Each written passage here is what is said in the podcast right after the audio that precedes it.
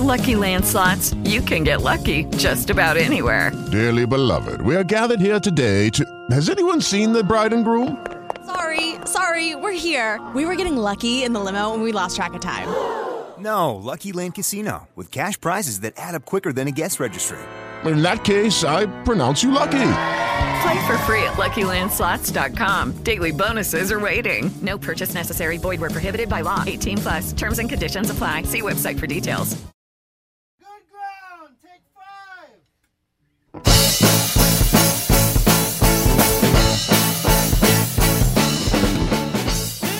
Welcome to Her Fantasy Football. You can hear us on Blog Talk Radio slash Her Fantasy Football and on iTunes. Make sure to subscribe to us on HerFantasyFootball.com so you can get our waivers and injury newsletters.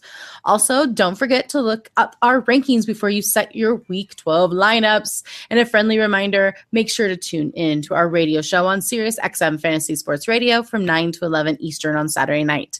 You can chat with us on Twitter at Her Fantasy FB and on Facebook slash Her Fantasy Football. I'm your host, Courtney Kirby. I'm here with my lovely sisters, Brandon Marianne Lee, Ashley Williams. Cheers. Happy Thanksgiving, everyone. Already drinking beer. It's uh, nine o'clock here. So I was going to say it's five o'clock somewhere, but it's later than that. It's later than that. People are probably cooking. You can just slip us in your little ears while you're cleaning your house before guests come over or relaxing because you're going somewhere else. Good Although for you. probably everyone that listens to us is not even going to remotely check in for another four to five hours for when we usually start recording. This is true. It is a very Yeah. odd time for us. Sorry, guys. It is a very odd time. 7:30 Mountain Oh, here, man. 9:30 Eastern. I don't think we've ever recorded this early. Nope. But we did it for you because there are three games on Thursday instead of the one Thursday night game. So we want to make sure we record this and posted it so you can listen to the first at least part of the podcast, which we will do it in order be, um, from the Thursday night game. So we will do the morning game first and the afternoon game, then the night game, so you can get what you need to get before setting your initial lineups. Um, and we'll try to cut it in by an hour and a half, so you can hopefully listen to the whole thing before setting any of your lineup. So let's dive right into it. No one's on bye because it's real time now. Minnesota Vikings, the Detroit Lions. Oh, oh, Ashley, the Vikings. Yes. So Adam Thielen is what I'm going to start off with because he's my favorite player on this team and he's so Mhm. good. Mhm. Uh, he has emerged as the most consistent receiver on this team. I don't think that's even a question at this point. So he caught six of nine targets for 123 yards and a touchdown last week. He has had four solid weeks in a row and has a decent matchup this week. So you can play him as you usually do in your starting lineup. Now, Stefon Diggs, I'm not as excited about this week. He did not have a great week last week, catching four of six for 32, but he should bounce back. But I'm still going to slide him into what I would consider a wide receiver two role. I don't feel good about him as a wide receiver one. Um, I just think that Thielen and, and Case Keenum have really great chemistry. And I think Diggs will still do okay. He still is worthy of a starting lineup, but I don't think he's the, wide receiver one on this team at this point in time. Um, Kyle Rudolph, if you need at least four points, he is your guy. He caught five of seven targets for 58 yards in last week's game, and he's been targeted seven times uh, and caught at least five of them in the past six games. So while he's not getting huge numbers, he's very consistent, which is a rarity for a tight end. So for the most part, you should be thrilled with five catches from a tight end, and that's what he's going to get you. And another starter here is based on patterns for running backs. It should have been Jerick McKinnon who was the guy, but it was Latavius Murray who stole the show. He rushed 15 times for 95 yards and had two touchdowns. He is the goal line back, and he has scored three touchdowns in the past two games combined. He has a nice matchup, so expect another week of at least one touchdown from Latavius Murray. What I will say is Jerick McKinnon is a sleeper for me. He has been bumped out of my starters um because despite only getting 48 yards last week he is getting the touches so he can be a sleeper the volume you know is there week in week out he rushed 14 times last week and he's had no less than 10 rush attempts the past six games. Uh, and he gets the nod for pass attempts so he's still a viable option for ppr but latavius murray is certainly who they're going to when they need somebody uh, towards a goal line. Bench case keenum. But what I will say is he completed 27 of 38 passes for 280 yards and a touchdown in what was a surprising beatdown of the Rams. I did not expect that at all. I don't know mm-hmm. about you guys. No. But after two solid weeks, Coach Zimmer has had no choice but to continue with Case Keenum, who he has confirmed will get the start this week. And I would say that he's a viable streaming option. He's been doing well the last few weeks, but I just don't know if I trust the, this organization that if he throws an interception that we're not going to see Teddy Bridgewater immediately put it in there. I think similar to what happened with Tyrod Taylor, they're bidding, they're waiting their time for Case Keenum to slip up just slightly so they can put Teddy Bridgewater in. And so therefore for me, I don't I can't confidently say stream him because I think he could get pulled at any moment. Awesome. All right. Well, this might be a really tough week for the Lions, as we were just saying. We also with Minnesota Vikings did the Rams. it was not not nice. It was not nice. So I'm trying to go with anyone other than Matt Stafford. Matthew Stafford this week, I will say. Uh, I don't think he'll be awful, awful, I'm guessing he'll have around 14 fantasy points, so it's not like the worst. I don't think he's going to do as bad as Goff did last week, but I don't think he's going to do enough to help you with your fantasy team either. As for Golden Tate, Marvin Jones, and Ameer Abdullah, I like them all for a flex, but they scare me just as much. Only one wide receiver has had double digits uh, points in standard leagues in the last four games. Um, so listen, they see the targets. I don't mind them especially in PPR, uh, but it's going to be a little bit dicey. So they're not an automatic start. Um, Ameer Abdullah will get somewhere around nine fantasy points, which is what he's good at. Um, and I think he's not going to be held to any less than that per se against Minnesota because I don't think that they find him as the threat. Um, you know, the only real quarterback who's done well against Minnesota was Kirk Cousins, and that's because he ran in for two touchdowns. I yeah. don't see Matthew Stafford doing that. So they're just all not my favorite play this week against Minnesota. I wish I would have taken a step back last week with the Rams. This week, I definitely am with the Lions. Um, but you can start Matt Prater that's a that's a plus. And uh, as we mentioned, Adam Thielen plays for the Minnesota Vikings, so you are not starting Detroit's defense. All right, we have the Los Angeles Chargers, the Dallas Cowboys at two thirty Eastern on Thursday. Brandon, those Chargers. It's actually at 2:30 Mountain, 4:30 Eastern. Oh, sorry. The day starts Eastern. at 12:30 yeah. Eastern. My um, fault. This is a nice reminder that we have a time difference here at her fantasy football. Yes. I am sadly on the East Coast, uh, but they are in Mountain Time, and it's earlier for them. It's nice. Uh, all right, so the Los Angeles Chargers. Well, um, they were the beneficiaries of Sean McDermott taking crazy mm-hmm. pills and deciding to start Nathan Peterman. I just like you guys. So talk about on, unexpected beatdown. Whoa. Well, Amazing. expected and unexpected. So I was on the Fantasy Pros podcast last week uh, with Mike Tagliere and Bob. I, Bobby, I can't remember what was listening. Uh, I just met him like you know, on a podcast with us seeing him. But um, nice guys, fantasy pros, right? And uh, we were supposed to make bold predictions. And my bold prediction was that Tyrod Taylor would score more points than Nathan Peterman. I didn't know how many more points. I I just thought he would get benched. I thought this was a horrible way to introduce poor Nathan Peterman on the road against one of the best defenses in the league. It didn't make any sense, especially when it comes to the pass rush, like why they would do that to him. But this was epic. And the real thing is, here's what's shocking, you guys. Um, Philip Rivers still didn't score that many fantasy points, actually. Uh, you know, he did have two touchdowns. He put up 18 points, but you would think with that score that it was like this epic beatdown. The problem is they're not going to play the Bills again this week, is what I'm trying to tell you. The, this is my long way of saying that the Cowboys are not the Bills, even though Dak Prescott tried to be Nathan Peterman as hard as he possibly as hard as he could last week. Wow. Mm. I don't think that's going to happen again. They also might get back their left tackle, which is part of the big problem here. Ash is going to go into the Cowboys. But my point is to expect those kind of numbers and that kind of productivity going into this week would be a little bit of a folly. And so I'm going to say this: Melvin Gorman look, uh, Melvin Gordon looked back to normal last week starting him per usual against Dallas. They give up the 11th most points to opposing running backs. Great. Um, and I think uh, you can't really bench Keenan Allen after he finally scored a touchdown for the first time since week one and actually scored two and put up 159 receiving yards. It was cr- a crazy good game for him. Uh, Dallas does give up the 11th most fantasy points to opposing wide receivers. So I'm okay sticking, hoping that it's a hot streak, but I'm also not expecting anything close to that. So, you know, take that as you will. Um, I'm also going to say this that I'm okay with Philip Rivers as a flyer. Again, this league is crazy right now with who's playing quarterback, so I'm not against that. Um, but you know, Carson Wentz went over 20 points last week, but that's because he scored two two-point conversions when Jake Elliott went out. Otherwise, it been it would have been 16 points.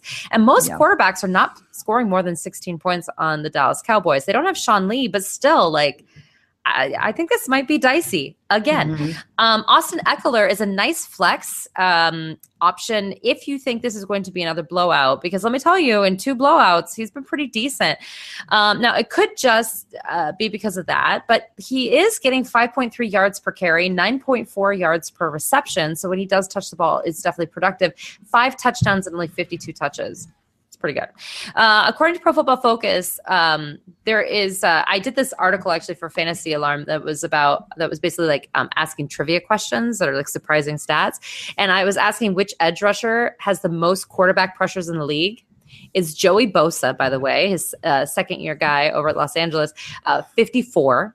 The second person is Melvin Ingram, also on the Chargers with 53. That's right, 107 quarterback pressures from two players on the Chargers. It's really intense. So I think you could also play their defense, even against Dak Prescott, especially without Ezekiel Elliott. Hunter Henry, I don't know what to tell you guys. Three terrible games in a row. And it's not because of Antonio Gates, you guys, who also has still only scored one touchdown to get that, that record. Remember us joking about that? Yeah. That's real. That's still That's it. happening. And uh, Mike Williams is questionable. He is getting more work, but he's not fantasy relevant unless you're in a super deep league. But come on now. All right, Ashley. How about the Cowboys? Well, I'm not playing the Cowboys defense. 'cause They're just not good enough to play. You got better streaming options out there, so you're not playing them. But in terms of starters, as we thought, Alfred Morris is the RB1 and had the bulk of the carries, despite the fact that Rod Smith got the start.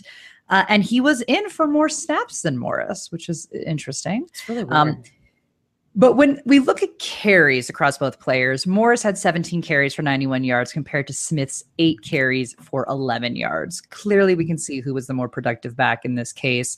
Um, and starting isn't always telling you in terms of who the actual starter is. It may just be that particular play that they want to that they want to unfold, and that's why Rod Smith maybe led better that play. But Alfred Morris is the guy. I think we have seen this, and, and in terms of who you should be starting, that is who you should play. I don't think Rod Smith is even worth a flex at this point. Um, I don't like it. Dez Bryant, he caught eight of 14 targets for 63 yards, and that's not the numbers that you want to see. I will acknowledge that. But I don't know how you can bench a guy who averages 10 targets a game. Um, it, just is what it is. He's a wide receiver two this week. I will say that until this offense sorts itself out. But again, 10 targets, you have to play him. It just it just is what it is. And you got to hope for the best. And 63 yards isn't terrible. It's wide receiver two flex low numbers, but you know, it is what it is. So you're playing him. My sleeper is Dak Prescott. I've bumped him out of my starting role. And Brandon may disagree with me on this, but he completed 18 of 31 passes for 145 yards and three interceptions against the Eagles. Ouch. It was bad. And in the past four weeks, he's only had one good game just one. And he has a tough matchup this week. So the Chargers are a better defense than people think they are. So he doesn't have a cakewalk happening this week. Now, a lot of this has to do with the loss of their left tackle that Brandon mentioned, Tyron Smith, who did practice on Tuesday. But it is not a lock that he is going to return this week. So I think you have to look elsewhere until Smith returns. He has been what the problem here has been in terms of the running game, in terms of Dak. I mean, Dak literally the moment Smith has gone out has completely tanked. So for the most part, I can't tell you to play Dak Prescott until Smith is playing. So what I would suggest is that you look at for your injury report, and the most important person you look for is Tyron Smith to see if he is active for the game. And at that point, you can decide to play Dak Prescott, but you cannot play him if Tyron Smith is not playing. It is what it is. And then for that fact, this offense is completely imploding without him. So you can't play Jason Witten, you can't play Terrance Williams, and you can't play Cole Beasley until Dak, Dak gets back on track, which he hasn't done yet. So unfortunately, you really have Alfred Morris and Dez Bryant that you can play on this team. There you Well, go. One of our uh, listeners right now on YouTube just asked a question if you would start uh, Alfred Morris over Samaje Perine this week. They're both on Thanksgiving. So what do you Yes. think? Yes, I would. All right. I like it. I like Would it. I think they're both good plays I like Samaje this week. against Washington or against the Giants. Yeah, it's pretty good. Yeah. I mean, I Yeah. like Samaje better. I do, but my issue is that Samaje Perine seems like the obvious choice with Chris Thompson being hurt, which means Gruden will not do it. Yeah, it's gonna be that Byron have Marshall many kind of- Yeah, it's you know I, I think they're running out of options. Yeah, I agree. but they don't really run the ball very often. And Chris Thompson's more of a passing guy. I don't really know how much. I know, but it, get out of that. logic would tell you they should play Perine, which means they're not going to do it, right? Because they have uh-huh. not followed logic this entire season. So, How many more injuries can Kirk Cousins overcome? I mean, serious question. Karma. It's bad. Okay, you guys. So I don't know if you have heard about it or not, but there is this website called Zola.com. It is Z O L A.com. Zola Registry has everything that you love about your favorite department store, plus things like honeymoon funds, fitness classes, wine subscriptions, and more. That's right. If you're getting married, you need to go and get an account at Zola.com. And we are so excited to have them as a sponsor this week. Uh, they have over 500 top brands and 50,000 gifts to experience and, and cash funds. It's kind of like just this one stop shop. To sign up with Zola and receive a $50 credit towards your registry, go to zola.com slash fantasy football. That's right. Zola.com, Z O L A.com slash fantasy football.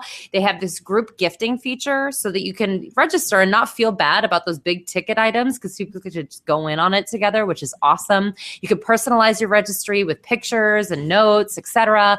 They have the price matching, free shipping every single day. It's a great app. I mean, it's just like pretty much everything that you need. I wish that I had it when I got married back in the day because they also have a free wedding suite that has things like free wedding websites and guest list manager and everything like that. So super easy to use. Go check it out. Again, to sign up for Zola, go to zola.com slash fantasy football. Again, that's zola.com slash fantasy football, and you'll receive a $50 credit towards your registry.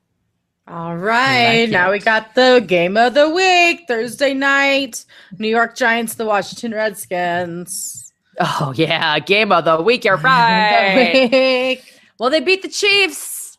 Chiefs and the Broncos. Way to go, AFC West.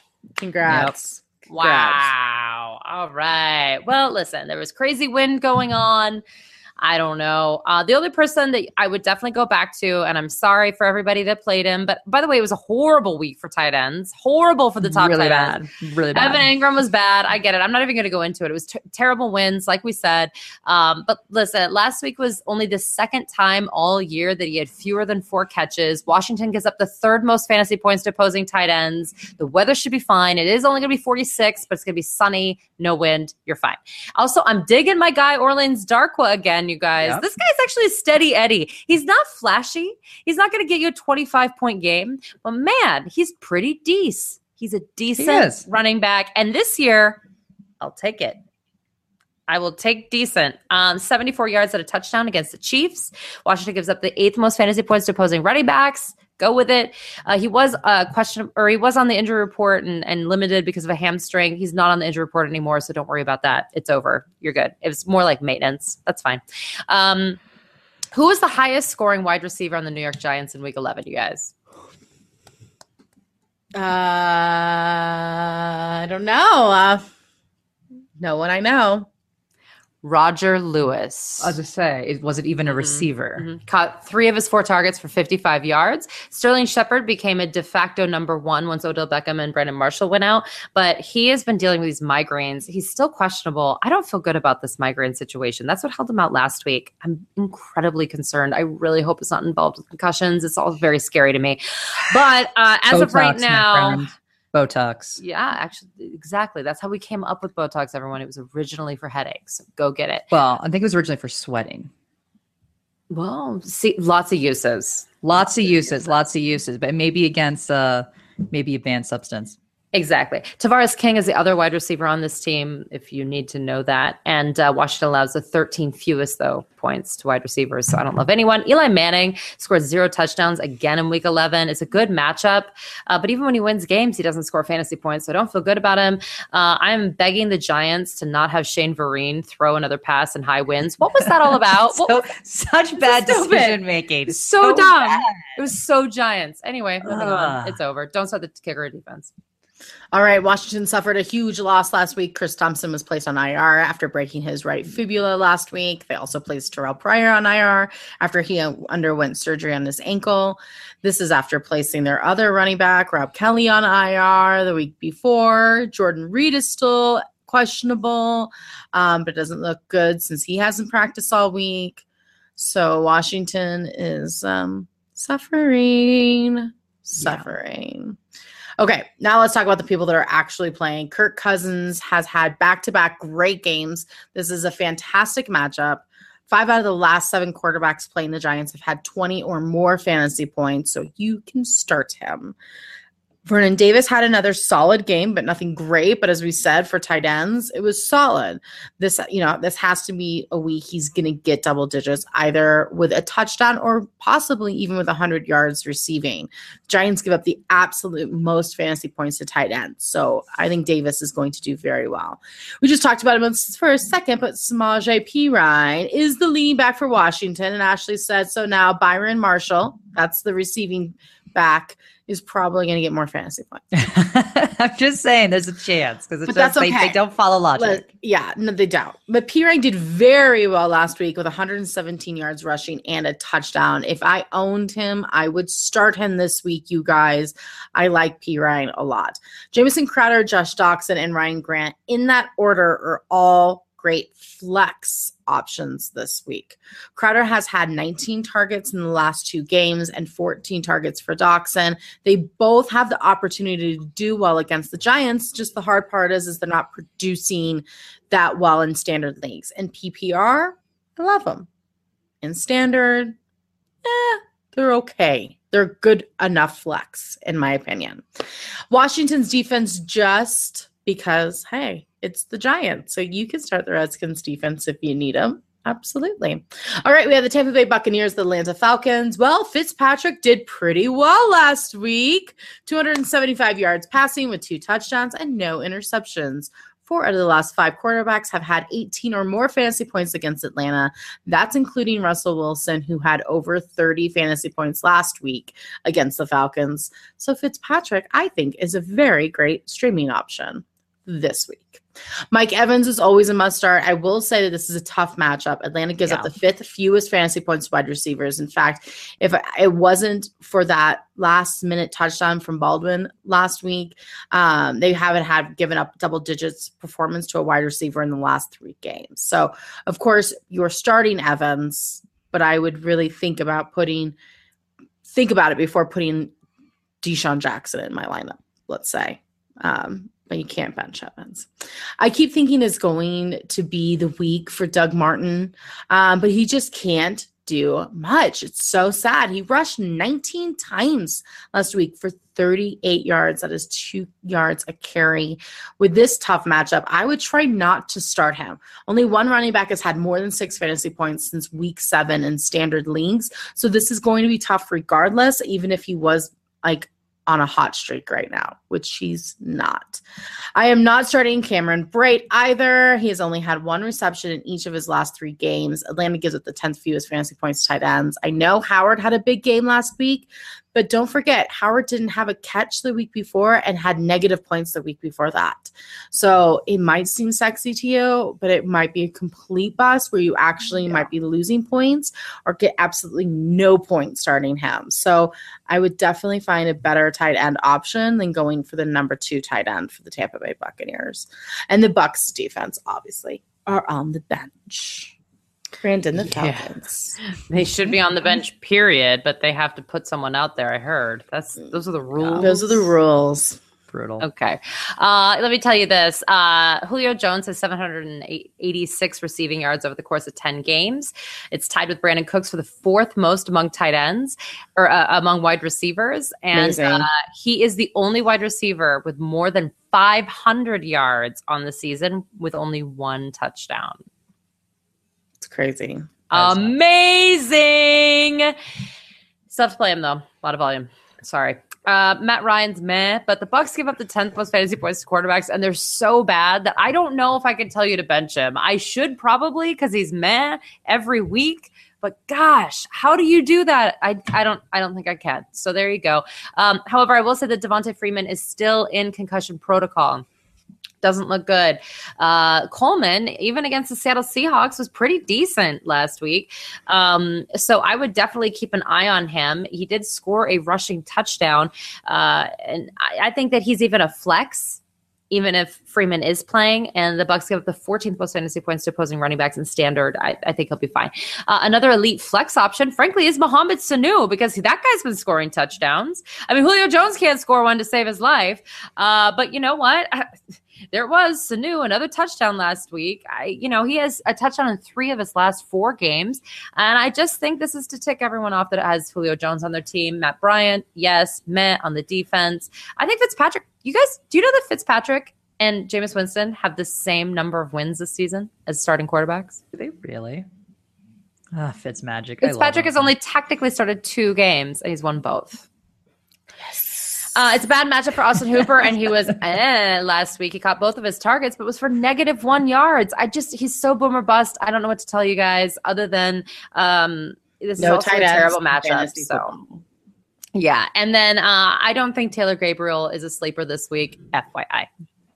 All right, we got the Cleveland Browns, the Cincinnati Bengals game Do of we? the week. Ooh, Ooh, I don't know. Monday. Night Football is really good, but this was this one's close. This one's, Did I tell you that that Jaguars Cleveland game would be unwatchable? yeah, yeah, It was. It was pretty bad. It, was was pretty pretty bad. And All right. Bortles didn't do what I needed him to do. However, another trivia question for you: Which NFL team allows the absolute fewest yards uh, per carry in the National Football League? I'm going to The go out and guess the Browns. the That's right. Bengals. It is the Browns. The Ah. Browns. They only allow 3.1 yards per carry on average. The second is tied between the Denver Broncos and the Minnesota Vikings. Wow. So there is some hope for this horrible season. for the That Browns Is more than Adrian Peterson's average the last four games. Oh yeah, it is. Hmm. Oh, stroke my beard. Hmm. Mm. Oh yeah, not so sad about losing him, right, Courtney? Maybe I should drop him again so he can play really well. Yeah, maybe. Yeah, you maybe. should. You absolutely should. All right. So DeShone Kizer is going to be the quarterback supposedly the rest of the season. That's what they've announced. How brave. It's not like you did this in the preseason or anything and totally lied to us, Hue Jackson. Also, what he said is that he's so excited to have Josh Gordon back. Gordon's back at practice. He won't be back until week 13 at the earliest. Um, he actually said, quote, um, it's uh, like Christmas. He's a new toy. I know what's in that box, but I just want to see how good it is. Sounds like Courtney. Courtney used to try to sneak into those Christmas presents when we were kids. She always snuck into Christmas Always. gifts. So, Courtney hates um, surprises. Hates them. Meanwhile, Corey Coleman's the real Christmas gift that's giving early. Uh, he caught six of his 11 targets for 80 yards last week. So, what's in that box, Hue? Am I right? Am I right? he's not it excited about that box. No, that box is not as that. That one has Yeah. Gwyneth Paltrow's head in it. It had worse wrapping under the tree. Yeah. oh my gosh, you just do a seven reference? Of I did. I thought you could just skip over the fact that you just. I was in I didn't wanna What's bring in the box? What's in the box? box. Yeah. Oh my gosh, that was like one of the most disturbing scenes of uh, my childhood. Kevin that Spacey. that's what Brad he thinks Pitt. of Corey Oof. Coleman. Sad. Okay, so sleepers. I'm I'm back on Duke Johnson as a flex. You guys caught four of his six targets for 56 yards and a touchdown last week. He's so good, but he's Brown. I don't know what to say about that. Isaiah Crowell back to being Isaiah Crowell. Everybody, 11 times for uh, 18 yards last week is how he carried the ball. Yowza. No kicker or defense, obviously. All right, Cincinnati Bengals. Another great streamer for Week 12 is Andy Dalton. Cleveland gives up the 11th most fantasy points to quarterbacks, and a huge part of that is when Andy Dalton scores over 28 fantasy points against them in Week Four. So he's already done it once this year. I think he could do well again this this year. Um, you were, of course, starting AJ Green. He had five receptions for 63 yards and a touchdown last time they met. Dalton got a lot of his fantasy points connected with tight end Tyler Kroft Yeah. for six receptions, 68 yards, and two touchdowns. So that was his best game this the by far um, for Kroft. But um, he still is a must start. So I think he's going to do well against Cleveland again. You can start the Cincinnati's defense. Come on, we all know that already. Joe Mixon had his breakout game last week, rushing 20 times for 49 yards. Period. Ah, well done. Unbelievable. Well we didn't think he'd be this bad if he got the touches, right? I mean, we just didn't think he'd get the touches, but this is epic. It's epic. It's epic. It's pretty bad. I will say that four running backs in the last three games have had double digits against the Browns, and three of them had 52 yards or less rushing, which is good news for Mixon, seeing how he's only rushed over 52 yards once this year. So he will need a touchdown to be fantasy relevant, but so do a lot of running backs, let's be honest. So this is kind of right up his mojo. He's going to get that early touchdown, right, in the first half, and you're all excited because he's got like 20 yards and a touchdown. Woohoo. But then he only gets another 20 yards the rest of the game. But that's okay. That's enough to be in If your he- lineup. If he gets the touchdown. Yes. But he's been doing that pretty well. I will say this because I rag on him a lot. This is a coaching issue, in my opinion. It's not a talent issue. It's an offensive line issue and a coaching issue. So let's But hope that's for better not next going year. to change. It won't change this year for, it's for like- Joe Mixon owners. No, I'm just saying let's hope better for next year. If All you- right. you know. Well, you're not going to start the kicker, and we're moving on to the next game of the week Tennessee Titans at the Indianapolis Colts. Man, there's so many good matchups this week. My mind is blown. Woo! My mind is blown. Woo! It's like, where have all the good teams gone? They're gone. They exist. Bye. Uh, you can start Ryan Succop. You're welcome. There it is. That's the guy. That's the one you're starting. No quarterback has had over 18 fantasy points against the Colts in the last five weeks, including Marcus Mariota in week six. In fact, Mariota has only had one game over 18 fantasy points this year. He would have had over 18 fantasy points last week if he hadn't thrown for four interceptions. Hello. I know on paper this looks Mm. like a good start, but to me, it is still a scary play. Ah, Marcus Mariota. Not what we thought he was going to be. Both Murray and Henry did very well last the last time they played the Colts, but they will need to get close to the end zone because that is the only way that they're going to get fantasy points because it's not going to be through yards. Henry has only had 60 or more yards rushing twice this year and Murray's only had done it once. So I think they both can get touchdowns this week, but that's the that's how they're going to get their fantasy points is through touchdowns, not yardage. Rishard Matthews appears to have his groove back, getting two touchdowns in the last three game three weeks and over 200 yards. So I like him again this week, but I will say that the Colts typically give up the most fantasy points to the wide receiver two or three. So I'm okay if you want to take a flyer in leagues on Corey Davis, who has had 17 targets in the last two games. I don't think that's a bad call this week, and he could be the one that actually um, bodes comes out comes out on top. Um, Delanie Walker hasn't had a touchdown all season, but he is the seventh highest scoring touchdown in standard leagues. Hello, tight ends are awful. They're the worst. He is third in both receptions and yards. So put him in your lineup, especially PPR. Delanie Walker is a must start. Tennessee Titans defense is on the bench, even though they're playing the Colts. It's not bad. It's not bad. Again, we have to have him on the field. It's just part of the rules. Yeah. All right, Brandon, the Colts. Uh, Jacoby Brissett is still in concussion protocol, but he is practicing. I think this is kind of the Philip Rivers situation where that's a good sign that he's going to play. Um, I don't hate him in this matchup. I don't either. I think if you're streaming, I do not hate Jacoby Brissett. And I think that is bold. so there you go. Titans give up the 12th most fantasy points to opposing quarterbacks. Obviously, we saw Big Ben do well uh, at home finally, uh, which was nice. But um, yeah, T.Y. Hilton often plays well in good matchups. So yeah, I don't know. Tennessee gives up the fifth most fantasy points to opposing wide receivers. We saw Antonio Brown go bananas last week. So uh, that got me kind of excited. Um, they've allowed 15 touchdowns to opposing wide receivers so far this year. Um, so that's good. Um, he sort of petered out before the bye with only two catches for nine yards against Pittsburgh. Um, but it was kind of a tough matchup. So I'm okay with rolling with Jack Doyle again. He still hasn't had less than five targets since week one. And Tennessee does give up the six fewest points to opposing tight ends, but tight ends are terrible. So I think he's going to get a lot of work. I don't hate it. Um, how many yards does Frank Gore need to do to rush past LaDainian Tomlinson and have the fifth most rushing yards in the NFL? 45. I'm going to guess less than 100. No, but it's 111.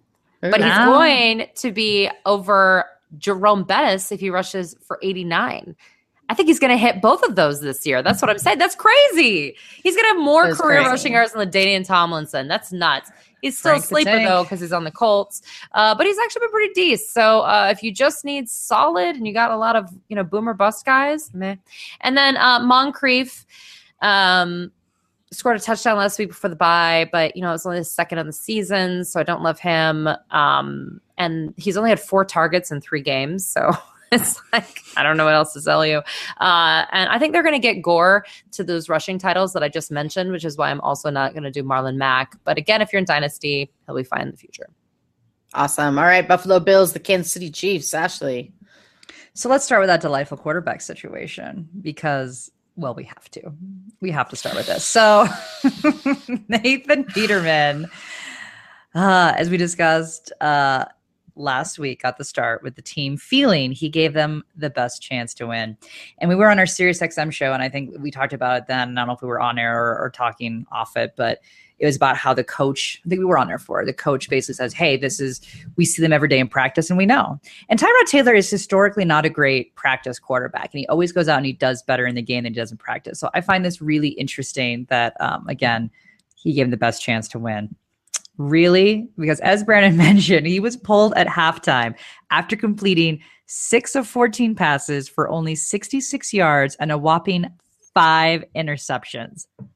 Five. Uh, to give you some perspective here, it took Peterman only nine pass attempts to throw four of those five picks. Nine attempts, and he had four picks. That is insane. Taylor had thrown for just three interceptions all season long on 254 pass attempts. But again, Nathan Peterman gives them the best chance to win here, guys. Now, Taylor came in in the second half when it was already 40 to 7 and completed 15 to 25 passes for 158 yards and one touchdown. He ran for a two yard score as well. He did lose a fumble that was returned for a touchdown. But regardless of that, that was still far better than what Nathan Peterman did. In fairness to what Brandon said, what a horrible game to throw this guy in on with a very tough defense. It was just it was just bad coaching, bad decision making all around. Now, with that said, Taylor has been named the starter for week 12. That was happened that happened today. So because it would be laughable to not start Taylor at this point, but it's the Bills. So I don't I don't know what to say. What I can say is Taylor, I would like to personally apologize to you for the crap that you have to endure playing for the Buffalo Bills. And Bills fans, I'm also looking at you because we have heard the Bills fans also do not like Tyrod Taylor. And this is part of the reason. And it's ridiculous. We've seen it here in Denver when it came to Tim Tebow of fans actually swaying coaching decisions. Although I will not place blame on the fans for that because that's coaching. But pull it together, guys. Don't be asking for Nathan Peterman. He's not ready. He's not your guy. Okay. Now, Taylor has a great matchup and could score over 20 points this week. He could. Uh, but he should be a good streaming option, but I just don't know where his head is at this point. I'd like to think that he's a pro and can go out there and still perform, but I mean, how much can the guy you put the guy through at this point? You know, I just His don't know. head's in Denver. I hope so. Me too. That would be great if his head was in Denver. But I don't I don't know. I mean, I mean the poor guy, His right? heart So- is. yeah, he's wishing for it. Um, so he does have a good matchup. You could stream Tyrod Taylor, but it's risky because again, we don't know what's going to happen. This is the Bills organization, and they don't make good decisions. So it could he could throw one interception, and they could throw Nathan Peterman back in. I literally we can't tell you. They're it's a crazy situation. So with that said, my sleepers are oh, excuse me, and LeSean McCoy is obviously a starter. He had 114 yards and a touchdown, and a catch for 12 yards with a touchdown on top of that. Um, is expect we expected that they were going to heavily rely on McCoy, especially Nathan Peterman, and they certainly did. I think that will be this week will be no different. He is your only starter. Sleepers, Charles Clay, he got three or four targets for 27 yards. So that was not great. But he did have a touchdown that was overturned due to a penalty. So we were kind of seeing at least some of that targets that you were going to get prior to him being injured. He has a really bad matchup. But I think he is worth a shot, especially with Kelvin Benjamin, if he doesn't play. He is still, you know, day to day. So Charles Clay, I think, is someone that you could certainly play.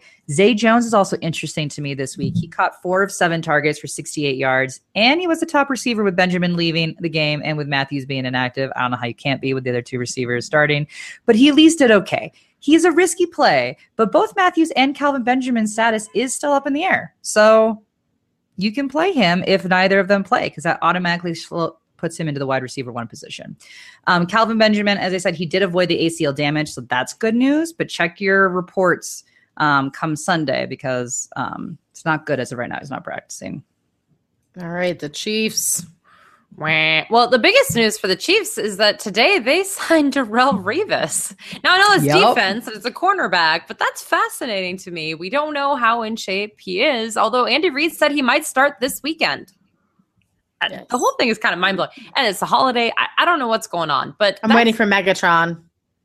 Oh, bring it back! Bring it oh back! Bring it back! Bring it back! We so love glorious. you so much. We miss you so much.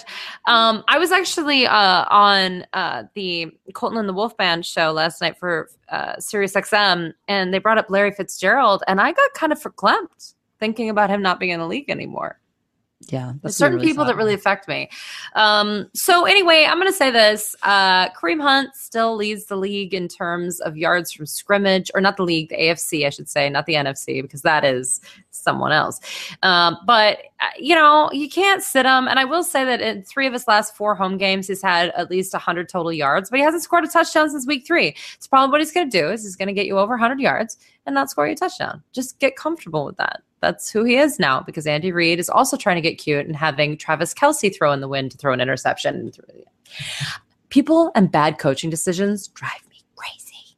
Okay. It's not usually Andy Reid's MO. Surprising. I, well, uh, unless it's a big game and then he just, his mind goes but um, okay, so I'm going to go back to the Alex Smith well. I think he's going to score about 18 fantasy points this week against the Bills. The Bills are just kind of depressed because their their their coach has gone rogue. They've been messing with their quarterback situation. I just think the whole team is kind of imploded, and they put them in bad positions uh, in terms of, of, of, field positions. So I, I just think that they're going to be fine.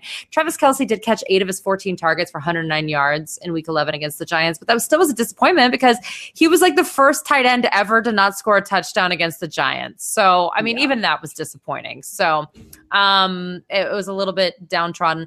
Uh, Tyreek Hill caught all seven of his targets for 68 yards. But man, I, I, I just, they're going to have to use other people, which speaking of, Albert Wilson is um, questionable with a hamstring. This is his first time practicing. He is practicing uh, for the first time since week eight. So hopefully he gets back. I know he's not super flashy, but every once in a while he just gets enough yards to get the defenders a little bit off of Tyreek Hill. I think that'll help a lot. Um, so overall, though, I think this is going to be a good game for the Chiefs. And, uh, you know, I just think the Bills are kind of imploding, and I think that Chiefs Stadium is, is a nice boon. You know who I'm going to be sad once they're done with the league? Matt Cassel. It's always like a where's Waldo? no. Where's Waldo every True. year? Oh yeah, like where is he? Yeah. And you're like, yeah. you don't even know where he is until week five, and all of a sudden he's in, right? He's in. And you're like, oh my God, he's on what team? You don't even know. It's amazing. I, I'm gonna miss that. miss that. The Josh surprise. McCown of our time. Cowan, yeah. Or Fitzy. Well, McCown's actually like the starter and successful, and Matt Cassel I think, is like more of like a Hasselbeck. Well, he was starter in oh, oh the young the younger Yeah, Hasselbeck, just- yeah. not the older one that was the Seattle starter, right? No, Yeah, yeah, you're right. I don't know. Anyways, hmm, surprise. Back Miami up. Dolphins at the New England Patriots. I think this could be a really interesting game. I'm not gonna lie to you. I Brandon's giving me a look like she does. She disagrees. Um, I, I don't hey, know. I The- I am intrigued. The where you're going. Dolphins always give the Patriots a run for their money. It's true. They do. You know, I and, and and the Patriots have a bad defense this year, which is a rarity in the last like decade. So, um, it's it's this is an interesting matchup for me. I think this one could be actually an interesting game to watch. I will say that. But starting, you're starting Jarvis Landry. He caught six of 11 for 95 yards and a touchdown. And he seems to be able to succeed now, regardless of what quarterback is in and is the starter each week. We were struggling a little bit. Uh, I think it was week like seven and eight was when Matt Moore played. I want to say uh, he didn't do super great. He actually did, he does great in the games where Matt Moore comes in halfway through the game and then he's okay. And then the next week you're like, ooh, what happened? But I think he's going to be okay. The Patriots have the fourth most points to wideouts. So this, you know, will help with the possible bumpy waters with Moore. I think we're going to be okay this week. Uh, DeVante Parker, he did not have the game that we were accustomed to, you know, catching only four of nine targets for a measly 26 yards. Uh, he just doesn't seem to have the chemistry with Moore, and Moore seems to have that with Stills. And so I think that's the problem is that Stills and DeVante Parker are both big play vertical threats. And I think that Moore just has better chemistry with Stills than he does with Parker. And so I, I'm still because it's a good matchup. I'm okay with you playing Parker in a flex, but to be honest with you, Kenny Stills I think is a more solid flex option as he does really good. He does really well in good matchups. And then he's caught seven of eight last week for 180 yards and a touchdowns, and still, as I said, is Moore's guy. So so much so that he caught three of Moore's four touchdowns this season. Three of the four that Moore has gone has gone to Kenny Stills. So he is a really good flex option. I would maybe even say, okay, for a wide receiver too. So something to think about. Um, sleepers, after having two solid weeks with no fewer than 90 yards, Kenyon Drake really stunk it up last week. I mean, he did, not going to lie to you. He rushed seven times for four yards. Ouch. And then one catch for 10 yards. He may have been in more snaps than Damien Williams, but Williams had more touches than Drake. Um, and therefore, and Drake's touches have been trending down. So I don't love that. Damien Williams rushed 10 times for 78 yards and caught one pass for 24. But I want to point out that 69 yards of the 78 was on one play. Um, so again, do what you want. To me, we're just seeing a little bit of back and forth here. I don't, so I mean, flex at best. Don't put them in an RB2. That's just, you just don't know which one is actually going to hit this week. Uh, it is a really good matchup for running backs. So again, you don't know which one. So I'm okay with the flex just because of the matchup. But again, with that, you know, at your own risk. And Jay Cutler, he is in concussion protocol. So the decision, they are going to make a decision closer to game day. Uh, Matt Moore, you know, he was 17 of 20 for 282 yards and a touchdown. So you could argue that the production is better with Moore than Cutler. I don't think it's even really an argument when you look at stats for the most part. So let's hope it's Moore, uh, but it could be Cutler. So definitely check check before you put anyone in. All right, the Patriots. Oh man. I'm so glad that her fantasy football was like the only place where someone would tell you that the Raiders were going to get their ass kicked by the Patriots. And after the fact, doesn't that sound like a weird sentence? Like, how are we the only people that called that? That's so really crazy. weird. So, yeah, they've kicked their butts. So, Rob Gronkowski mm-hmm. had a mm-hmm. disappointing game, but you're going to go back to him. Um, there's no doubt about it. Miami gives up the sixth most fantasy points to opposing tight ends. So, just get over it. It's expected that Chris Hogan is not going to play again, you guys. Still not practicing. It's really unfortunate. So, um, keep him in your thoughts. He has a shoulder injury, sidelined at Wednesday's practice. Also questionable is Danny Amendola, but they think that he's going to practice. He was just limited with that knee injury. I think they just kind of keep him limited all season because he's Danny Amendola and he'll get out there. Uh, he did catch eight of his nine passes for 66 yards and a touchdown last week. Uh, this week, you know, he's playing against Miami, and as Ashley said, they do play them a little bit tougher. So, I mean, you know, I think it's kind of, you know, a hit or miss. They just weren't really going to Gronk, and it was just kind of a weird game. I will say this Brandin Cooks has been pretty darn decent. Um, I think that you just can't ignore someone who has 149 yards and touchdown last week, 74 the week before. But the problem is, the week before that, he caught five passes for 26 yards. Sometimes that's going to happen. I don't think that's going to happen against Miami, though. I think it's somewhere between 70 and 90 yards, may or may not have a touchdown. So I'm going with him. And it seems to me that it's pretty clear that Dion Lewis, again, is the main running back for the New England Patriots.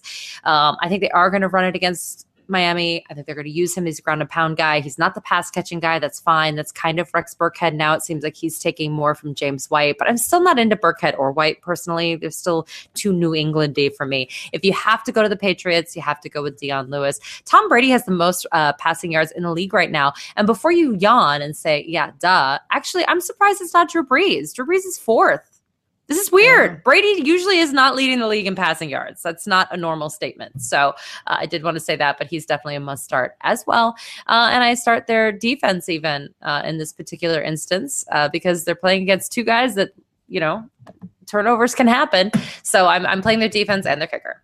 All right. Carolina Panthers, the New York Jets. All right, Newton had the best game of his 2017 season with 254 yards, four touchdowns, another 95 yards rushing. Amazing. He led his team to an impressive 45 21 win over Miami. He is on the up and up. He now finds himself in the in the top six quarterbacks in the league for fantasy. Now he faces the Jets, who has only faced one really good quarterback this year. So I think Newton should be just fine, and I'm excited about him. Um, there are a few great things working for McCaffrey this week. First of all, he is coming off his best game in his short NFL career 23 yards rushing with a touchdown and 27 yards receiving with another touchdown. Secondly, the Jets tend to give up most of their fantasy points to pass catching backs this all bodes well for Mr. Christian McCaffrey. The Jets haven't given up double digit points to two running backs on the same team since week one and two. That's not great for Mr. Jonathan Stewart, who isn't a bad flex, but he's had been a little all over the board and only has had one touchdown this year. He has fumbled three times, which is more than any other year he's played in the NFL, but one. He's uh he fumbled one year four times. Um, but that, you know, is only in 10 games. So, yeah, he's having a little harder time this year. That's all I'm saying. A little tougher time. Uh, Devin Funchess, there was plenty of fantasy points to go around before Carolina's bye. Funchess had 92 yards and two touchdowns. Um, he had his potential game, right? This is the guy that we've been saying, oh, I think he could be so good. Well, finally, he had that great game. Uh, he did what we all knew he could in this matchup for, and this is going to be a great matchup for him. The Jets have given up this have given up six touchdowns, two receivers in the last four games. So Funchess, I think, will find the end zone at least once. I like him. I like the Carolinas defense. Greg Olsen, you guys, is back at least yes. practice. He says ready to suit up, and I am so excited. I am scared to just slip in, him into my lineup in fear that he may just be a decoy for the first game or two. But keep an eye on his injury report, guys. It's a great matchup. I love me some Olsen. I am so excited.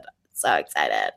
As for the Jets, this is going to be a tougher matchup for all of them. Only two tight ends have had more than eight fantasy points against the Panthers, and that is the best matchup for the whole team. So I love this team, but I am trying not to start any of them. Um, even Robbie Anderson is risky. The ceiling is 11 fantasy points in standard leagues, and the floor is six for receivers against Carolina. That might be good enough for you. And if it is, then play him. He has upside, obviously, because he's been the hot hand. But I'm just saying it's not going to be a game where you, you know, you're like amazed by the fact that a jet wide receiver can score that many fantasy points. Just a quick update Matt Forte is listed as questionable, but is not practicing. So that will most likely leave Bilal Powell and Elijah McGuire to take over again. But the Panthers give up the fourth fewest fantasy points to running backs. So not my favorite play this week. Um, I'm not playing the Jets defense and I'm not playing the kicker. All right, we got the Chicago Bears, the Philadelphia Eagles.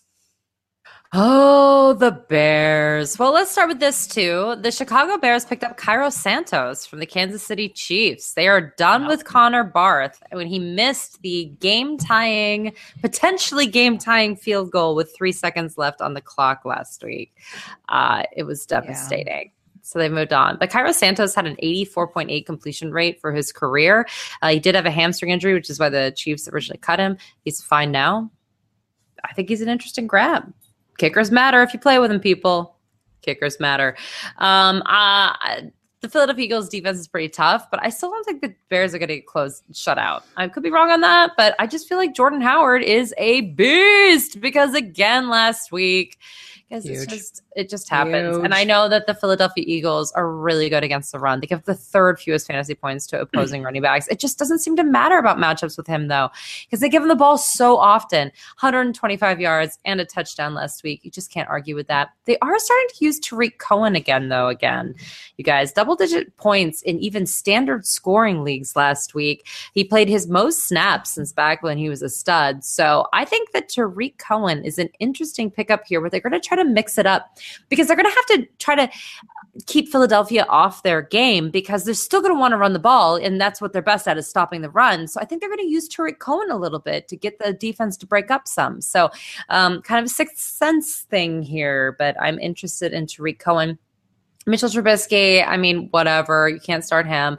Uh, Dontrelle Inman is actually questionable. Um, I didn't realize that he hurt himself during the game, um, but it looks like he uh, is limited at practice. He did get a big 15 yard catch that uh, helped set them up for the field goal, but overall, he was disappointing after his 88 yard uh, premiere. He only had 43 yards last week, caught three of his five targets.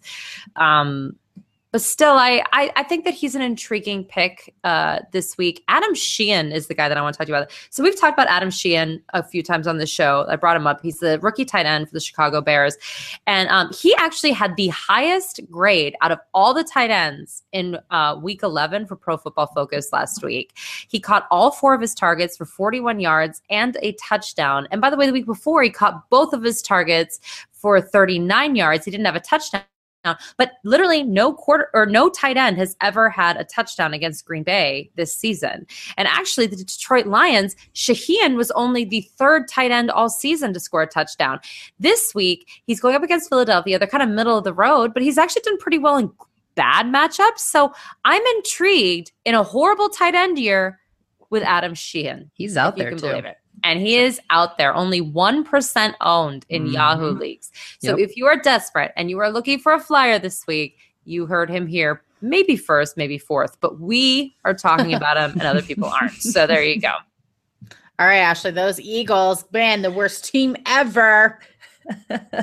uh, you're playing the defense for sure. I, I don't think they'll be shut out, but I think the Eagles will be able to score plenty of points uh, Yeah, yeah. from the defensive side. So you're playing you're playing them. You're playing Carson Wentz. You are always playing Carson Wentz. Uh, this despite the fact this actually isn't that great of a matchup on paper. The Bears D is is fairly decent. So uh, but you're still playing Wentz. You just have to. He's a top five quarterback right now. You're playing him. Alshon Jeffery. You also have to play Alshon Jeffery. He's kept up his connection with Wentz last week, catching four of seven passes for 67 yards and a touchdown. And he has a decent matchup. So this is absolutely a must start. Zach Ertz, as Brandon mentioned, we've had some of our top quarterbacks, or tight, excuse me, tight ends that just bombed last week, and he was one of them. He only caught two of five for eight yards. It was terrible. It was it was bad, but you were still playing him. Uh, he will now be healthy for a week and should be back to his usual form. You're not going to bench Zach Ertz, uh, but then I get to the running back situation. This is where it gets a little bit more murky. I would say that LeGarrette Blunt and Ajayi, we should put in your flex roles.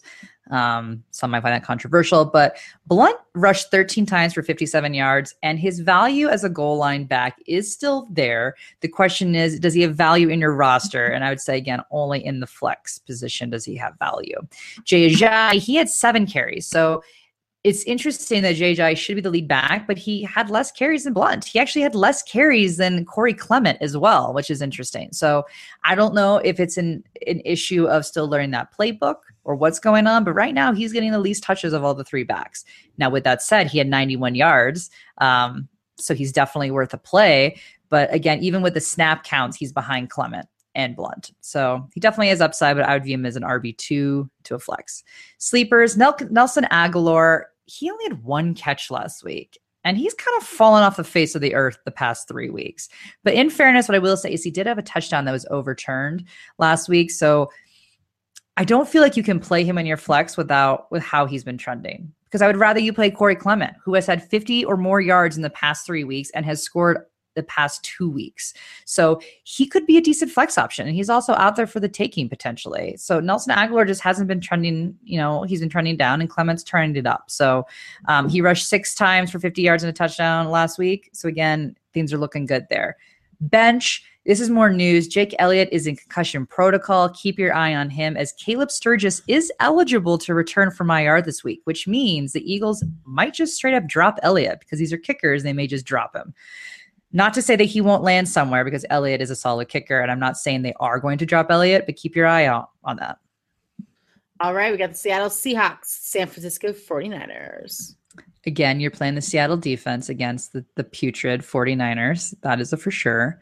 Also, for sure, is Russell Wilson. Uh, he had 258 yards and two touchdowns. Yeah, he had interception uh, in what was a very brutal loss. And the look on his face when Blair Walsh missed another kick was just, oh, I would not want to be in that locker room. Why are they shocked by this though? Remember, he like missed that He did this- game-winning I kick know. against the Seahawks. When I he know. was a Viking. Like I it's know. so bizarre. Ugh. It's brutal. It's been a couple bad weeks in a row for him. So it's, it was bad. Um, but you're starting Russell Wilson because the numbers Right are around the holidays, and it's already depressing for people. It's, it's really it was it was that look. Oof, oof. Um, Doug Baldwin, he had nearly a terrible night, but he ended up uh, with 40 yards and a touchdown. Uh, and he just always seems to find a way. He just finds a way to make it happen for you. And it is a good matchup. So I would expect him to do as he always does and probably will still get you a touchdown, even if it's late in the game. He's he's going to put up numbers for you. So you're starting Doug Baldwin. You're also starting Jimmy Graham, 58 yards and a touchdown. Um, and while he doesn't have a great matchup this week on paper, Jimmy Graham is an elite when it comes to tight ends. So you have to play him. Don't get cute. You're playing him. Sleepers, Paul Richardson uh, caught five of eight for 56. Tyler Lockett caught four of five for 37. Both are viable flex options because of the matchup. But Richardson is the better play out of the two. I keep telling you this, and he keeps putting up bigger numbers. Um, so make sure you're playing P Rich over Lockett. I don't understand why I get the Lockett questions over P Rich. So don't do it. Bench, uh, all of the Seattle running backs, they are still terrible. Uh, this is not news, but the Niners give up the absolute most points to running backs. So it is possible that one of them, and by one of them, that leaves you with the only options at this point of JD McKissic and Eddie Lacy. Yeah, they might be able to do something. Is it worth risking? Absolutely not. But if you felt like doing something crazy or you've got a weird situation, McKissic is the one to play. All right, we got the 49ers. All right, this is not going to be the game the 49ers want coming off their first win and then a bye to have to face the Yeah. Seattle Seahawks. no. Beathard will be the quarterback, even though he was listed as questionable, but he is back. He is doing just fine. George Kittle should be back this week as well, but I am not starting him either. Um, neither one of these guys you're starting. And it's not like he has done much this season at all, Mr. Kittle. So you're not going to start him. Trent Taylor is back to practice this week, but it will be Marquise Goodwin as the number one wide receiver. Only play him if you have to. Um, but he's definitely your best receiving guy option. Carlos Hyde can be in your lineup. Last time he played the 40 or the Seahawks, uh, Hyde got 14.3 fantasy points in standard leagues, and three running backs in the last four weeks have had double digits against the Seahawks. So Hyde could be a decent play. Uh, actually, could turn out well for you. So in a really deep league, you can stretch with Mr. Matthew, the backup running back, Burrito, Burrito, whatever you want to call him. Um, he should be okay. Not great, but in deep leagues, okay might be enough for you. Obviously, the 49ers defense is on your bench as well as the kicker. No name, names necessary. All right, the Denver Broncos of the Oakland Raiders. All right, so we're going to start with news on this one as well. The Broncos fired offensive coordinator Mike McCoy uh, and have promoted quarterbacks coach Bill Musgrave to the offensive coordinator position. Um, I'm going to say Awesome. McCoy was a little bit of a scapegoat here, but Okay. I, I literally can't talk about it without ranting, and then it could take the rest of the show. So I won't do that. Uh, what I will say is that Musgrave, you know, he led the Raiders offense to be a top 10 offense last season. Um, and then in classic form, when someone's doing well, they get rid of them because they felt that they had somebody else in the organization that they could promote, which was Todd Downing. And I think we've seen what the Raiders offense have done this year, not quite as prolific. Um, but what I will say is that's all good and well, but we don't have Derek Carr at the helm in terms of the Broncos. So I don't see a quick turnaround here despite the change from McCoy to Musgrave. Just throwing that out there. So then where does that bring us to our quarterback situation? Brock Osweiler, despite not having an incredibly terrible day, uh, he was 23 of 42 passes for 254 yards and a touchdown. He did have an interception, but he also had 24 yards on four carries. So despite that, they have benched him, and Paxton Lynch will be the starter starting quarterback go. this week. Here we go. To add to the fun, Trevor Siemian will be the backup not Brock. Amazing. So, I mean, I think we called this. We said that we will see Trevor Siemian within the next, I think we said two to three weeks. I, I didn't think it was going to be this week, to be honest with you, but here we are. There, I do not Hey, believe there will be. Lynch. We're going to see Paxton Lynch. What- I mean, we're going to see? Trevor Siemian too. but- Well, we, well, we won't. No, because what I was going to say is Paxton Lynch. This is a done deal. Now that we've got Paxton Lynch in, they're not changing quarterbacks again. So this week, I have everybody basically as sleepers because we need to reevaluate at this point because now we are on our third quarterback for this team, and we don't know the chemistry that Paxton Lynch is going to have with any of these players.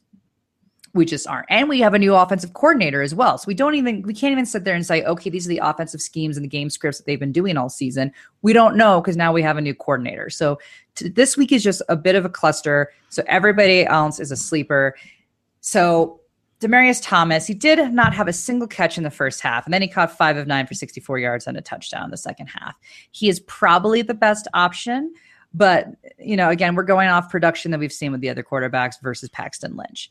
Now that we have Lynch, we don't know whether he's going to have that same chemistry. And I don't like the fact that news broke this week in Denver that the Broncos shopped Demaryius Thomas at last month's trade deadline and that they may st- look to even move him in this offseason. So I don't like the juju that is put out there. You put that into the mix. I don't love that. So that brings us to Emmanuel Sanders. He could be the guy who Lynch likes best. He's, you know, he's a bit more of the slot receiver, which tends to lend itself more to Paxton Lynch. Paxton Lynch is incredibly bad at, at uh, progressing through his options. He really can only do the first read and then it's, it's done from there. So um, it is possible that they will have a majority of the first reads be Emmanuel Sanders. But what I will say is Manuel Sanders had a huge game two weeks ago, and then he had a terrible game last week with only two catches for 15 yards on eight targets, and he did not practice Wednesday. So that is also bad. So then that brings us to our running backs. The Broncos last week continued to mismanage their running backs as they've done all season. Um, but we don't know how that'll be managed moving forward. CJ Anderson had 37 yards and a touchdown on 13 carries and then caught two or three targets for 19. But Devontae Booker actually had more carries. He had 14 carries for 44 yards and he had five catches for 54 yards off six targets. Uh, so he outtouched Anderson. Uh, and then Jamaal Charles has continued to see decline in terms of his carries. He only had three carries. So at least we're kind of getting down to a two headed monster. And I would think Musgrave will probably still go between those two, and Jamaal Charles will continue to see decline production. Unfortunately, I don't can't tell you between Booker and Anderson who it's going to be, uh, but this is an easy matchup. So what I can say is you can play both of them in a flex or potentially an RB two role because it is an easy matchup, and I think that there's going to be enough production for all of them. All right, the Raiders. There's really no good news for if you own anybody for the Oakland Raiders. Let's just be honest. Not this week, especially.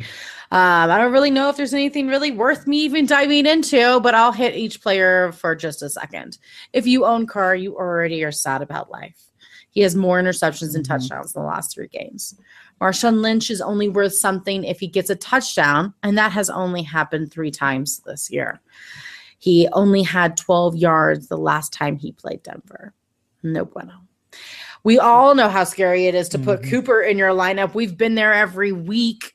Every week. He does see plenty of targets, though. Unfortunately, that doesn't translate if you don't play in PPR. Now, if you do play in PPR, you're okay to still play him. Same with Crabtree, but it's just not getting you the yards and a touchdown or a touchdown. And, you know, it's just, it's, there's nothing happening enough in standard leagues to put them in yet. Jared Cook could get you seven fantasy points at the last three touch tight ends um, to play the Broncos. So that's good news because seven points for Yeah. a tight end is amazing. We'd all take that. So you can play Cook, but that's all. It's really all, you guys. The kickers, maybe. Defense, no. Uh, That's even against the Broncos. Paxton Lynch saying something. They're no good. that is This saying might- something. this might be a game of the week too. There's so many games of the week this week. It's that's what the title should be for week 12. Game of the week, the whole matchup. Ew. Ew. All right. Well, this one actually might be good. The New Orleans Saints to the Los Angeles Rams. So you're playing the defense, uh, despite the fact that this is the best offense in football. I, you know, the the Saints defense has been good, so I think they're gonna be able to put up some production there. So I think you can play them. Um, and after my rant about Drew Brees last week, and I realized it was a rant, so I'm sorry for everybody uh, last week, but he went out there and was classic Brees, completing 29 of 41 pass attempts for 385 yards, two touchdowns. Yeah, he had an interception, but I don't care. Uh, he does have a tough matchup against the Rams, but you just can't bench Brees. Not at this point of the season. You can't do it. So um, you're playing him. You also do not bench Mark Ingram, who continues to tear it up. Oh my gosh, you are happy if you Mark Ingram owner. Uh, he rushed 11 times for 134 yards and a touchdown last week, and he had three catches for an additional 21 yards. Uh, his matchup this week is pure gold. The Rams give up the third most points to running backs. I love him this week. Like, love Ingram this week. And I love Alvin Kamara as well. You know, they're the best duo in the NFL right now. I don't think it's even a debate between running backs. They are by far the best committee, and I mean committee. They both just have solid roles on this team. You know, Kamara rushed eight times for 42 yards and had six catches for 75. So not only is he a start in PPR, like we said, he is always a start in standard each week as well. He's not just a PPR play. You were playing him in standard. Now, Michael Thomas caught six of 11 targets for 91 yards, and he's now had over 90 yards in back to back weeks. So that is good news for Michael Thomas owners. No, you still have not gotten your touchdown. I can't help you with that. But he at least is getting you 90 yards. So we're ticking up, guys. This this is this is good news. I'd say he's a low end wide receiver one to a wide receiver two, despite the tough matchup, because it is actually a tough matchup this week. But I think you can play him. You can also play Will Lutz, the kicker. He's the third highest kicker, uh, scoring kicker this season. You are playing him. He is fantastic. Sleepers, Ted Ginn. He bounced back last week, catching six of six targets for 87 yards. Now, as I mentioned with Michael Thomas, it is not an easy matchup with the Rams giving up the seventh fewest points to wideouts. But with his floor of targets being around five, there are far worse flex options out there. So I think he's a decent flex. What I will say is you're still benching Coby Fleener, despite the fact that he would caught five, all five of his targets for 91 yards. Fleener just hasn't been consistent in any way, shape, or form, and I just don't think you can risk him. There's there's better options out there than Fleener this week. All right, let's talk about Rams. Rams. Oh man, do we have Sadness. to? Do we have to do this? Okay. Well, here's Everyone the deal. has to take their turn in the sad news. I know, I know. And the Rams, this is their week. Mm-hmm. Uh, so Robert Woods is out, and he might be out for a couple weeks, quote unquote. That's from Sean McVay, Yeah. their coach.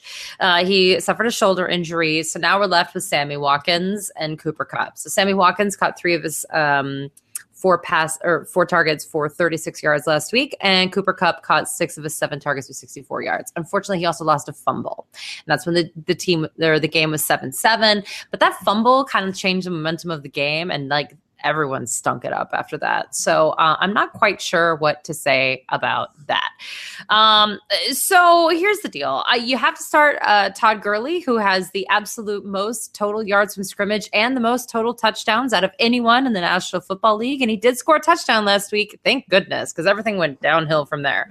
Um, there's only one wide receiver in the league. This is kind of funny. Who has three fumbles, uh, lost fumbles? Guess who it is? Say one more time. What was the question? One wide receiver has three lost fumbles on the season. Guess who it is? Tavon Austin.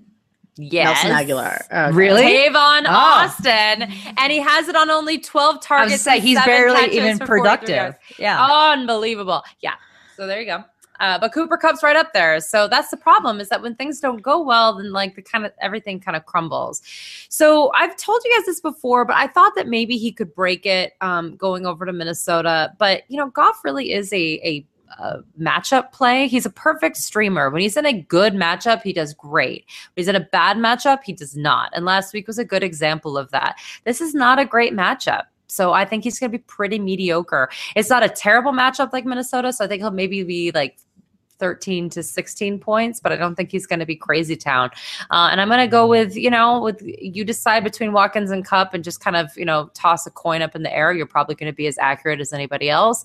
And, you know, that's about it for them. I'm not going to start the defense either in this particular instance. I know that they're at home and that, you know, New Orleans is traveling. There's a possibility that Drew Brees doesn't do well, but man, I just, it makes me sick to my stomach. I am still starting Greg Zuerlein. There you go. Always, always. He's the. Always. All right, the Jacksonville Jaguars, the Arizona Cardinals. You are also always starting the Jacksonville defense. That is also an always situation along with Greg Zuerlein. Uh, Leonard Fournette, he rushed 28 times for 111 yards and he had two catches for seven yards. I'll be the first to say I was very nervous for Fournette going into this game because of the fact that he hadn't played well in three games, essentially hadn't played really in three games. And then he was injured when he did play the last, not last week, but two weeks prior to that and had to come out in the third quarter. But you know what? He did okay. Fournette said that his ankle could bother him the rest of the season.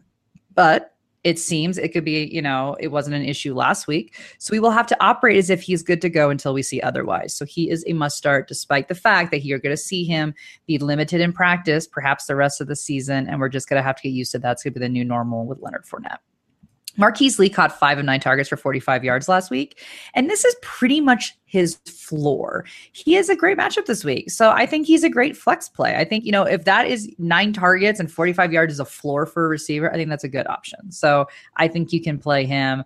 Um, I have no sleepers. Bench, Yeldon and Ivory are not getting enough touches to consider them even for flexes at this point. And Keelan Cole is listed as the starter over Dede Westbrook with Hurns out. Uh, but both were targeted six times and both caught three balls. Cole was for 24 yards, Westbrook was for 35 yards. You're not playing either of them, but just something to note with Hurns out and looking, you know, and not looking feasible for week 12 um, in terms of how this is going to play out for Bortles. On to the Cardinals. Larry, whew, Larry was Larry. Thank God. He caught nine of 10 targets for 91 yards and a touchdown and didn't seem to miss a beat with Blaine Gabbert at the helm. You know, the Jags give up the absolute fewest points to wide receivers as well as the absolute fewest points to quarterbacks. So this is not going to be magic in the making this week. But you know, if you can start another option, I think you you should. But again, it's Larry and he's a decent flex option, and Larry seems to always be able to find a way. So I think he's a really, really solid flex to a really low end wide receiver too, just because they're playing the Jags. Not because of Larry, not because of Blaine Gabbert, is purely because they're playing the Jags. Now, sleepers, Ricky Seals Jones, you know that guy, right? the, uh, None other than then Ricky Seals Jones. The Ricky Seals Jones. Great Uh, name. Great name. it is a great name. He's an undrafted rookie wide receiver converted to a tight end uh, on the Cardinals, who caught three of his five targets for 54 yards and had two touchdowns. Yeah, that Ricky Seals Jones. Uh, but you know what? Blaine Gabbert might feel comfortable with him since they would have been practicing together all year because Blaine Gabbert was the third string quarterback. Ricky Seals Jones wasn't exactly getting practice with the ones. So it's a really it's the best matchup of all the receivers in terms of wide receivers and tight ends. So there's a chance that he could score again this week. I'm actually okay with you taking a potential flyer on Ricky Seals Jones. I'm just saying. I think I think there's a possibility there, so I'm okay with it. Bench, yes. Adrian Peterson, I am putting him officially on the bench, not even in sleeper status. He's back to sucking, sucking. I've, I've said it. And he rushed 14 times and was only able to get 26 yards and caught his only target for 13 yards. 14 times for just 26. He is averaging less than three yards a carry the past four games. And then you got him playing against the Jags. I absolutely hate him this week. Do not play Adrian Peterson, period. Not in your flex. Do not do it. The only place you can possibly do it, you are crazy. Just moved him in. you are crazy. Do not do it. Don't do it. Courtney, come on. He's in. I want you to win. Don't do it to yourself. Anyway, um, John John Brown has been uh, diagnosed with turf toe, and uh, Ugh. he's you know coach said he could miss some time. Turf toe is one of those injuries that doesn't sound bad major, but it is. It is actually very major. Turf toe is bad. So what does this actually mean? It means that Chad Williams will now get a shot at playing. Don't don't go there um, and play Chad Williams. If you own John John Brown, and you should not be owning John Brown at this point, you can go ahead and drop him because of this turf toe injury. And then Blaine Gabbert, um, you know, he actually did pretty well. He, he 22 of 34 for 257 yards, three touchdowns, two interceptions, but you know, okay. But this is a bad matchup. So you're not playing him this week. Don't even attempt it. All right, we got the Green Bay Packers at the Pittsburgh Steelers. Yes, we do. Okay, well, the Green Bay Packers, it's kind of more like drama news than actual football news, which is just sad because last week was the first time the season that they scored zero points as a team, not fantasy team. Um, Ty Montgomery is still not practicing, by the way, due to that rib injury. I don't think you should expect him back. Even if he does come back, I think it'll be on a limited snap count. Um, also, Aaron Jones again is going to be out for a few weeks, uh, sprained MCL. But uh, here's the other thing: uh, the Milwaukee Journal Sentinel's Michael Cohen reported that uh, Jones was arrested for speeding, driving without a valid driver's license, and operating a vehicle with a controlled substance in his system back in October.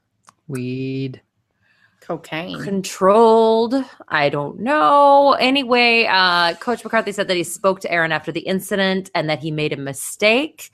Uh huh. Okay.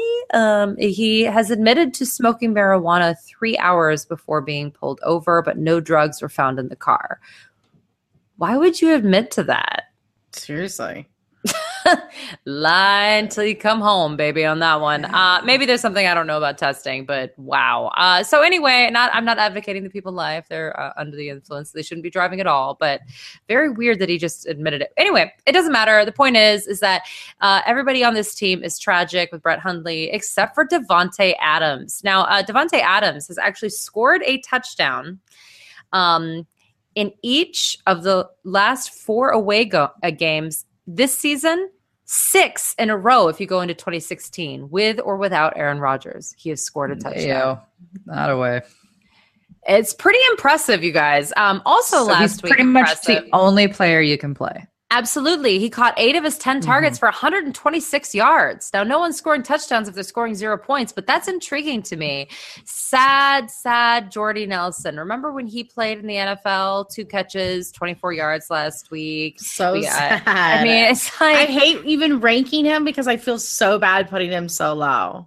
And it's doesn't probably feel not right. low enough. It's Yeah, probably, probably not, not. low enough. So that's just, I did not think that would happen. I'm, I was wrong. I thought that he'd be able to rise above this, uh, but it's hard to rise above Brett Hundley. I do think, though, that I'm going to give Brett Hundley a little bit of credit here and then no credit. Baltimore's a really good defense.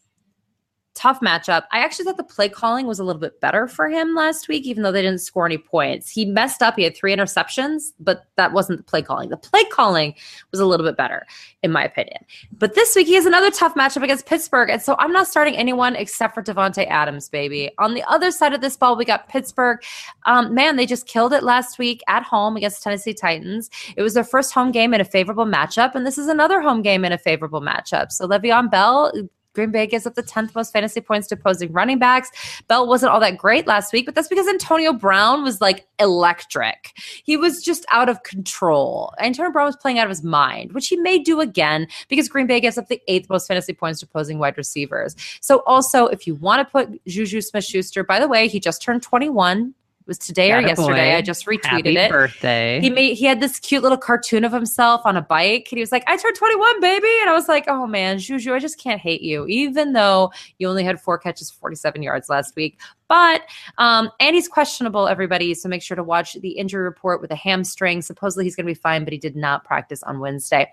And Martavis Bryant, he's digging into those touches Oh my gosh. Two catches, 30 yards, nothing though. So whatever. Jesse James is kind of a guy.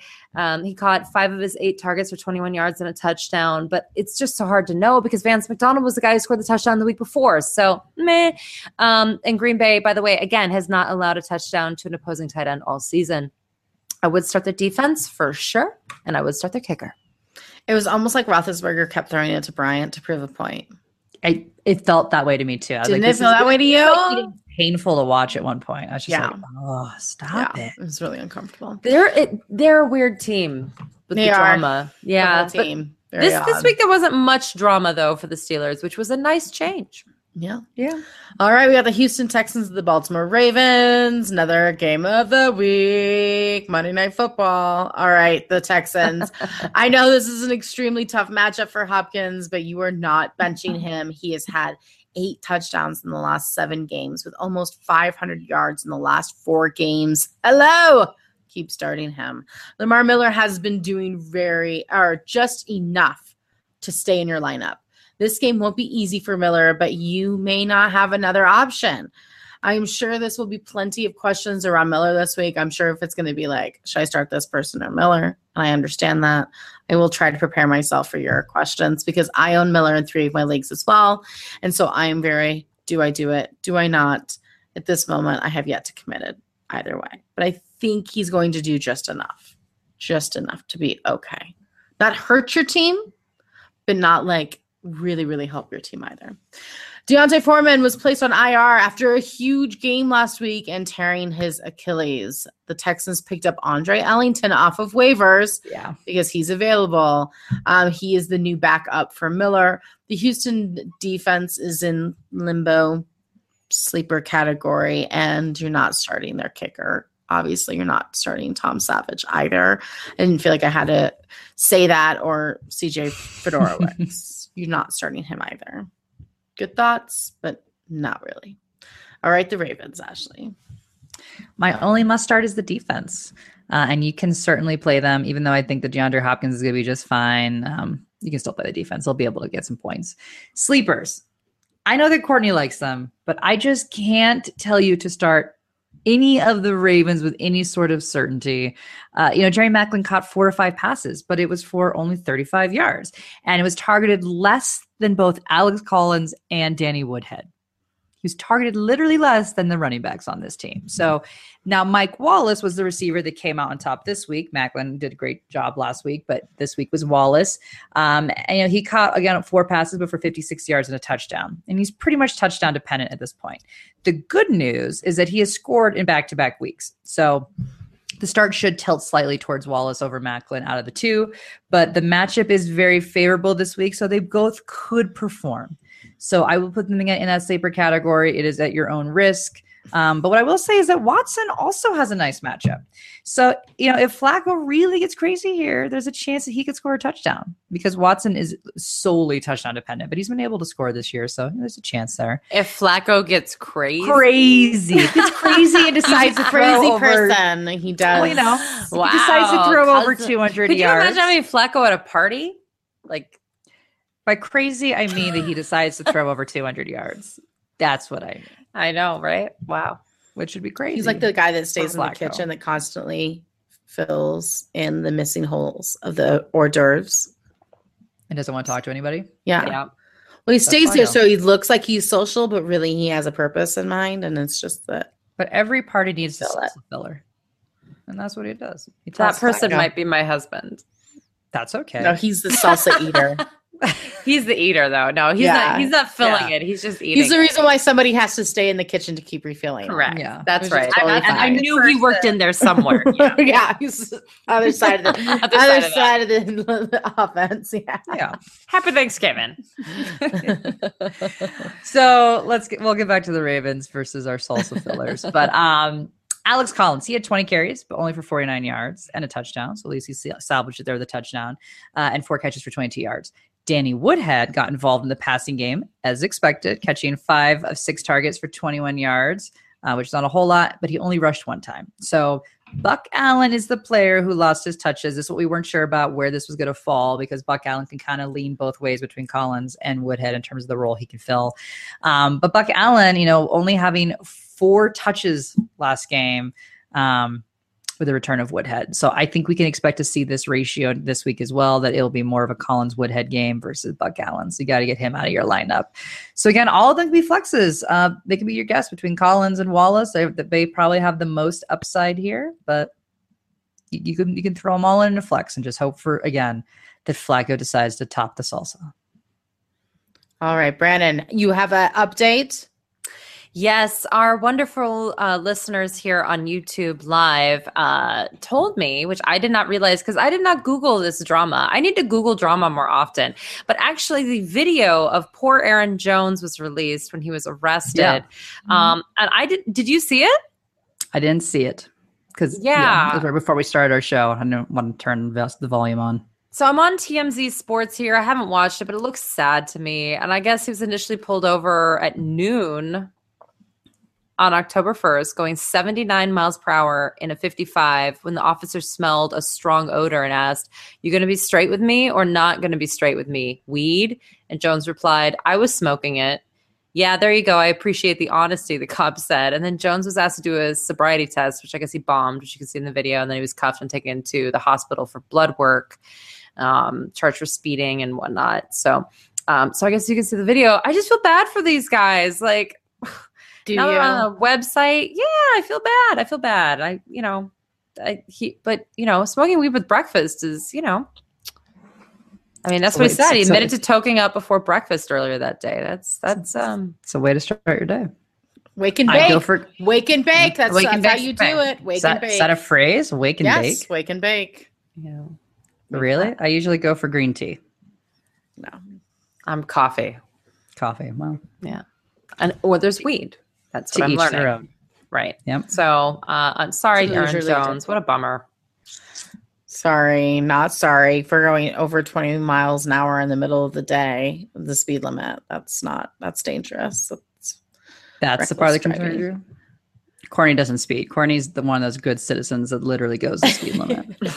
I don't care if he smoked four hours before he got in a vehicle. I care that he's driving recklessly and could run into somebody and hurt somebody or hit somebody that's walking across the road. I don't know. I haven't seen the video. I don't know what kind of road he was driving on, but come on. You're a professional. Let's get get it. I hope he together. learned from this incident and it doesn't happen again. How's that? Yeah. There you No. go. There No, you go. There you go. All right, you guys. Well, that is our week 12 roundup. Make sure you can listen to the top of the show before you put in your lineup to start off your wonderful Thanksgiving day. Yay, Thanksgiving. Happy Thanksgiving to everybody. Hopefully, you all have a great time. Hopefully, there's a little bit of family drama that's just enjoyable, not terrible. Uh, and don't forget, you can listen to us again this week on SiriusXM Fantasy Sports Radio from 9 to 11 Eastern on Saturday night. And you can chat with us on Twitter at Her Fantasy FB. Until next time, guys, no more faking it.